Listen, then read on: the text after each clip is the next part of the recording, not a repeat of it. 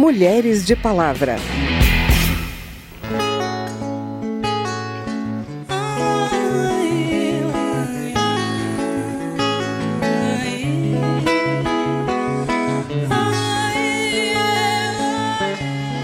Muita gente não sabe que uma das soluções, ou talvez a principal solução para aquele problema, é a gente trazer mais mulher na política.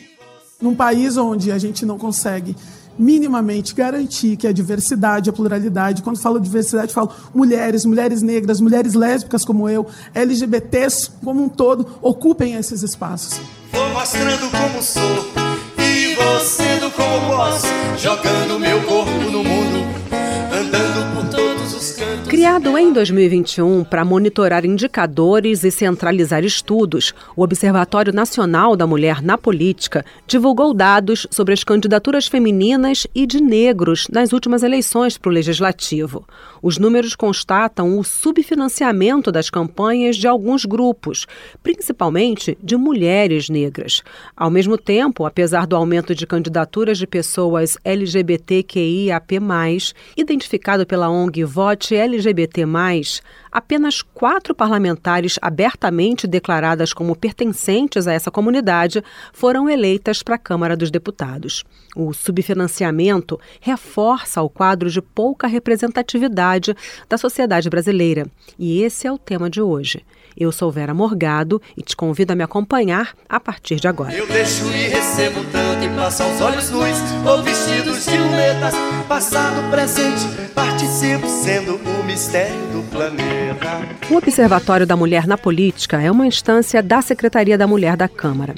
Para constatar o subfinanciamento das candidaturas femininas e de negros nas duas últimas eleições, os pesquisadores analisaram os repasses do Fundo Especial de Financiamento de Campanha. A conclusão ajuda a explicar por que esses grupos estão pouco representados no parlamento. Já existem estudos provando que, ao se candidatar, mulheres e negros são mais dependentes de recursos públicos, porque recebem menos doação de pessoas físicas e porque costumam aportar menos recursos próprios em suas campanhas. Em 2022, houve um aumento da diversidade na Câmara, mas mulheres e negros permanecem minoria no legislativo, um cenário que está longe de representar a sociedade. Laís Soares, diretora da Conecta, uma aceleradora de mulheres na política, que é parceira do Observatório da Mulher, explica que a maior representatividade de mulheres pode ajudar a resolver problemas históricos do país. A gente não sabe que uma das soluções, ou talvez a principal solução para aquele problema, é a gente trazer mais mulher na política. Por exemplo, a violência doméstica. Tem um estudo que mostra que a gente pode ter uma redução de até 60% no número de violência doméstica em municípios que são liderados por mulheres. Então, assim, a corrupção também, a gente tem uma tendência de 30% na média menos de, de propensão a se envolver em questões de casos de corrupção. Mas por que essa situação de desigualdade na representatividade de gênero e de raça na política se mantém e de forma tão aguda? Os pesquisadores do Observatório Nacional da Mulher na Política afirmam que uma das razões é a pouca efetividade que a política de cotas teve a partir da sua criação em 1997.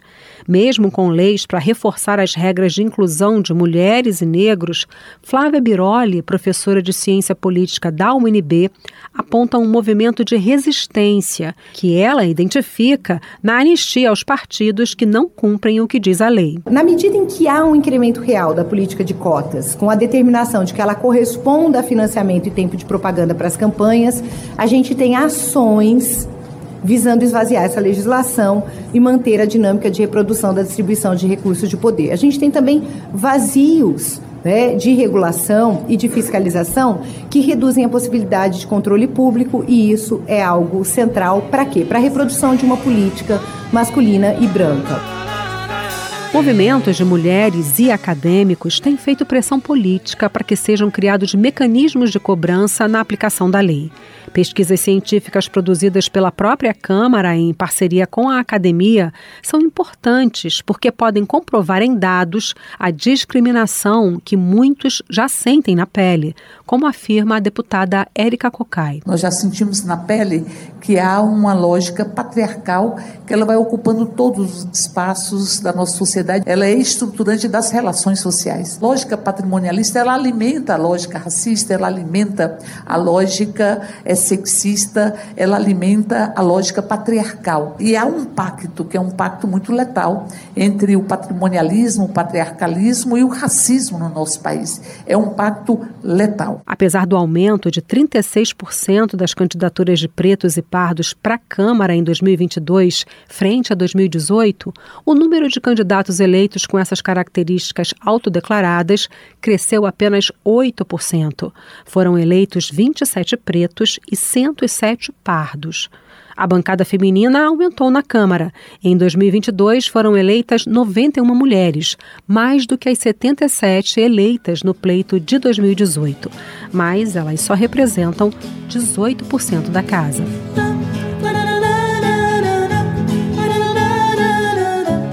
Busca de representatividade, parlamentares da bancada LGBTQIAP+, estiveram no Tribunal Superior Eleitoral para solicitar que seja incluído nas próximas eleições o recorte específico de identidade de gênero e de orientação sexual a partir da filiação e do lançamento das candidaturas. A deputada Dayana Santos foi uma das parlamentares que estiveram no TSE. Ela comemora que a Câmara tem pela primeira vez mulheres autodeclaradas como pertencentes a essa comunidade. Num país onde a gente não consegue minimamente garantir que a diversidade, a pluralidade, quando falo diversidade, falo mulheres, mulheres negras, mulheres lésbicas como eu, LGBTs como um todo, ocupem esses espaços. Hoje, felizmente, aqui nós somos uma mulher lésbica e duas mulheres trans. Temos aqui parte daquilo que nós acreditamos na construção de uma política. Para a deputada, dados científicos são essenciais para a construção de políticas de inclusão desse segmento. Ela é coordenadora do eixo de pesquisa do Observatório que trata da violência política de gênero. Um dos estudos aponta como essa violência constrange e limita a participação de mulheres em campanhas e no exercício dos cargos. Nas eleições municipais de 2020, movimentos ligados à causa LGBTQIAP+, identificaram um aumento nunca visto nas candidaturas dessa comunidade. E foi nesse cenário, atrelado a pouca representatividade política do segmento e imerso na violência, que motivou a produção do documentário Cor Política. Esse corpo demarcado para a morte, para o cárcere, para a não humanização, aparecer na televisão da família tradicional brasileira dizendo: Eu tenho um projeto de nação e nós temos. A gente pode ocupar os espaços, mas quando a gente ocupa os espaços para além do que eles aceitam, a gente vira uma ameaça é falar sobre uma, uma política hoje que é capaz de assassinar como modo de fazer política. Essa é uma parte do trailer do filme que mostra as experiências de candidatos durante a campanha. Eu conversei com o diretor e roteirista do Cor Política, Pedro Henrique França, sobre representatividade política. No documentário, como é que você aborda, vocês abordam a importância dessa representatividade para a democracia brasileira? Bom, eu acho que o documentário, acima de tudo, ele está falando sobre representatividade em contraponto ao que o Congresso Nacional representa hoje, ao que a política brasileira ainda representa, né? Uma política brasileira muito masculina, muito cisgênera, muito heterossexual e muito branca. É, a gente tem um Brasil que tem uma maioria preta e feminina e isso nem o Congresso representa. Então a gente tem uma questão de representatividade que a gente precisa reparar na política brasileira o quanto antes. Então a gente fala de representatividade LGBTQIA, mas a gente também está é, envolvendo essas outras camadas que envolvem a comunidade LGBTQIA, porque somos uma comunidade de intersecções aí, né? De mulheres, de pessoas pretas, de pessoas indígenas, de pessoas trans. Então, a representatividade importa muito, mas o filme também discute em algum ponto a eficácia da representatividade. A gente tem muitos problemas hoje na política brasileira, por exemplo, de mulheres que não batalham pelos direitos das mulheres, pessoas pretas que não batalham pelos direitos das pessoas pretas, pessoas LGBTQIA+, que não batalham pelos direitos das pessoas LGBTQIA+. Então a gente também discute um pouco a questão da eficácia da representatividade no sentido prático, né, da chegada daquela pessoa à política. Qual o caminho que o roteiro seguiu para abordar essa questão é, da representatividade política nesse momento? E o filme não é sobre a campanha, não é sobre a eleição de 2020. Ele parte da eleição de 2020 para discutir por que somos tão poucos. Estamos falando de um recorde é porque temos um número que nunca foi tão grande assim e que não é tão grande na política, né? Somos 0,16% dos cargos eletivos no Brasil, um número que eu, que eu achei que iria alterar da última eleição de 2022 para cá e de fato não houve essa alteração. Então a gente tinha 0,16, seguimos com 0,16%. Ou seja, é muito pouco. Eu não tenho como dissociar é, esse dado do fato de que somos há 14 anos o país que mais mata pessoas LGBTQIA+, no mundo inteiro, superando nações onde inclusive ser LGBTQIA+, é crime passível de pena de morte. Ou seja, o Brasil é o país mais violento para pessoas LGBTQIA+. E somos a classe mais subrepresentada na política. Esse filme ele também é uma homenagem à política. A gente está falando de um discurso que a gente viveu durante muitos anos e que a gente ainda vive. Essa coisa de, ah, eu não gosto de política, ah, eu não quero falar de política. Quando a política é uma coisa que está presente na vida de todo mundo o dia inteiro, da hora que você acorda à hora que você vai dormir.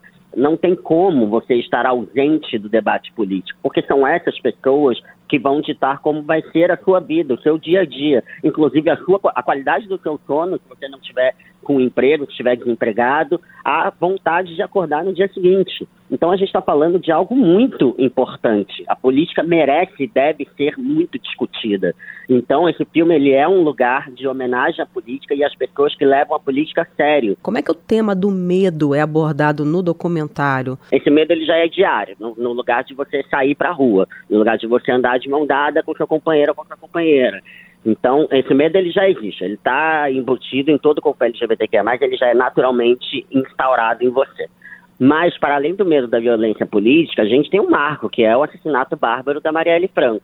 Ou seja, o próprio João Willis, que se exila naquelas eleições de 2018, no mesmo ano que a Marielle é executada, ele se exila por medo de ter o mesmo fim da Marielle, ou seja, por medo de morrer, porque vivia sob ameaças de morte. É, a Érica Malunguinho, que foi a primeira deputada trans eleita estadual em São Paulo, ela sofreu diversas ameaças de morte.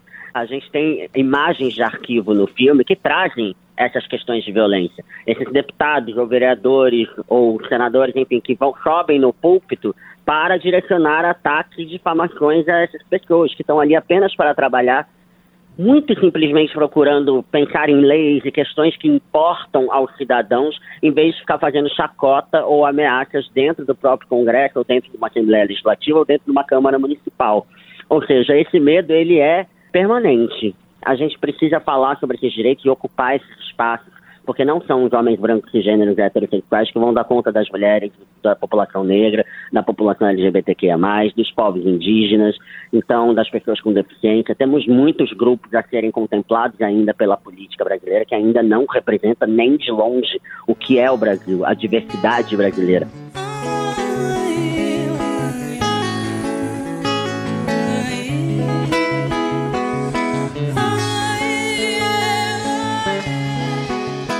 O Pedro Henrique França também produziu o documentário ao lado do Marco Pigozzi e da Natália Ribeiro. Depois de receber vários prêmios, inclusive o de melhor documentário no Festival do Rio e de melhor roteiro no Festival Internacional de Brasília, o Cor Política estreou no início de junho nos cinemas. Eu deixo e recebo tanto e passo aos olhos nus ou vestidos de lunetas, passado, presente, participo sendo o mistério do planeta. E esse foi o Mulheres de Palavra. Nesse programa a gente ouviu a versão da Marisa Monte para a canção Mistério do Planeta, do Luiz Galvão, Moraes Moreira e Paulinho Boca de Cantor. E a Marisa também em Maga Malabares, música de Carlinhos Brau. A produção foi de Cristiane Baker e Lucélia Cristina, trabalhos técnicos Newton Gomes. Na reportagem e edição desse programa, eu, Vera Morgado, agradeço a sua audiência. Se você quer sugerir um tema pra gente, o e-mail é radio@câmara.leg.br e o WhatsApp é 61 99978 9080. Mulheres de Palavra é produzido pela Rádio Câmara e transmitido pelas rádios parceiras em todo o Brasil, como a Rádio Alternativa FM de Itaúna, em Minas Gerais. Para conferir outras edições do programa, vai lá no site radio.câmara.leg.br ou no seu agregador de podcast preferido. Tchau, até a próxima. Mulheres de Palavra.